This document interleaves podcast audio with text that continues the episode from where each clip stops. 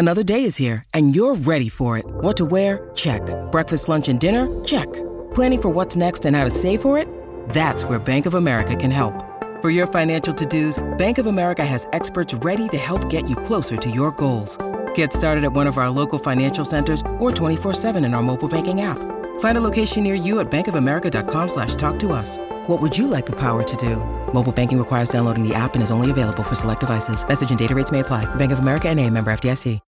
When you need mealtime inspiration, it's worth shopping Kroger, where you'll find over 30,000 mouthwatering choices that excite your inner foodie. And no matter what tasty choice you make, you'll enjoy our everyday low prices, plus extra ways to save, like digital coupons worth over $600 each week. You can also save up to $1 off per gallon at the pump with fuel points. More savings and more inspiring flavors make shopping Kroger worth it every time. Kroger, fresh for everyone. Fuel restrictions apply. Quels sont les nus les plus scandaleux de l'histoire de l'art? Merci d'avoir posé la question. Au cours de l'histoire de l'art, le nu artistique s'est fait le reflet des mœurs de chaque époque, qu'il soit adulé, censuré ou provocateur. Commençons par l'Antiquité, où un véritable culte est voué à la beauté d'un corps humain idéalisé. Ainsi, les statues de dieux grecs, d'où l'expression, et de déesses dans leur plus simple appareil sont admirées et glorifiées. Mais le vent tourne à l'arrivée du christianisme au Moyen Âge, qui associe le corps nu au péché originel. La nudité devient quelque chose d'impur et de vicieux, il faut cacher les sexes et les seins. Mais à la Renaissance, les artistes italiens ramèneront au premier plan l'héritage de l'Antiquité grecque et romaine, remettant l'homme au centre de tout. La nudité dans l'art inspirera tous les courants suivants, du maniérisme au naturalisme, et plus qu'un thème, il deviendra un genre à part entière à partir du XVIIIe siècle. Mais alors le nu est quelque chose de banal durant toute l'histoire de l'art Oui, il y en a toujours eu, feuille de vigne ou non. Mais il y a eu des étapes, notamment lorsque les artistes ont arrêté d'utiliser le prétexte mythologique pour représenter des corps dénudés.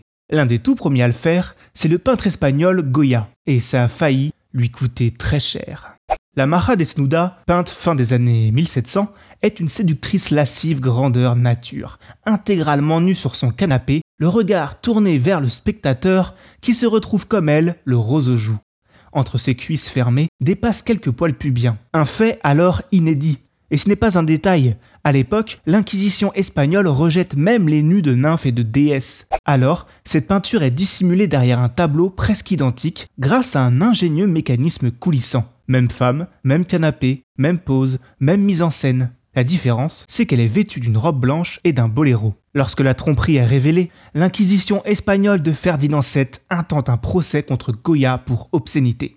Quelques années plus tard, le peintre Manet choquera pour la même raison avec son déjeuner sur l'herbe. Jugé obscène, car réaliste, frontal, contemporain, ce nu transgresse les règles académiques et devient donc le premier tableau moderne de l'histoire. C'est donc une époque mouvementée, vu qu'au même moment, Lautrec peint les femmes de cabaret et les prostituées, quand Courbet représente sans détour un sexe féminin, on ne peut plus frontalement dans son origine du monde. Si vous voulez en savoir plus sur ce sujet, je vous invite à écouter l'épisode de Maintenant vous savez culture qui lui est consacré. D'ailleurs, Édouard Manet récidivera la même année que son déjeuner, en 1863, avec une autre femme qui assume elle aussi pleinement sa nudité, Olympia. Mais ce n'est pas n'importe quelle femme qui est peinte sur ce tableau, dans une mise en scène rappelant la Mara de Goya. Olympia est une courtisane, comprenez une prostituée. Pas de poil ici, mais d'autres détails rajoutent à la provocation, comme le bouquet qu'on devine être le présent d'un amant, ou le chat noir à la queue dressée. Ni mythe, ni poésie, ni idéalisation une fois encore, mais une œuvre ouvrant la porte à une crudité bassement terrienne, et qui inspirera le courant suivant, l'impressionnisme. Et une fois passée cette étape, le nu arrête-t-il d'indigner la société? Malheureusement non. Autre siècle, autre exemple connu? En 1917, nouveau scandale. Cette fois pour une toile de Modigliani, au nom explicite Nu couché. Scandale lors de sa première exposition, et la seule de l'artiste de son vivant, et pourtant on est loin du réalisme. Mais c'est encore la pilosité du modèle qui dérange. La police va jusqu'à décrocher ce nu et d'autres des murs pour outrage à la pudeur.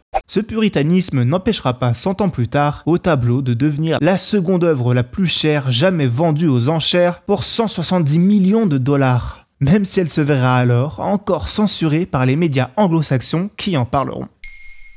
Maintenant, vous savez, un épisode écrit et réalisé par Jonathan Hopard. Ce podcast est disponible sur toutes les plateformes audio et pour l'écouter sans publicité, rendez-vous sur la chaîne Bababam Plus d'Apple Podcast.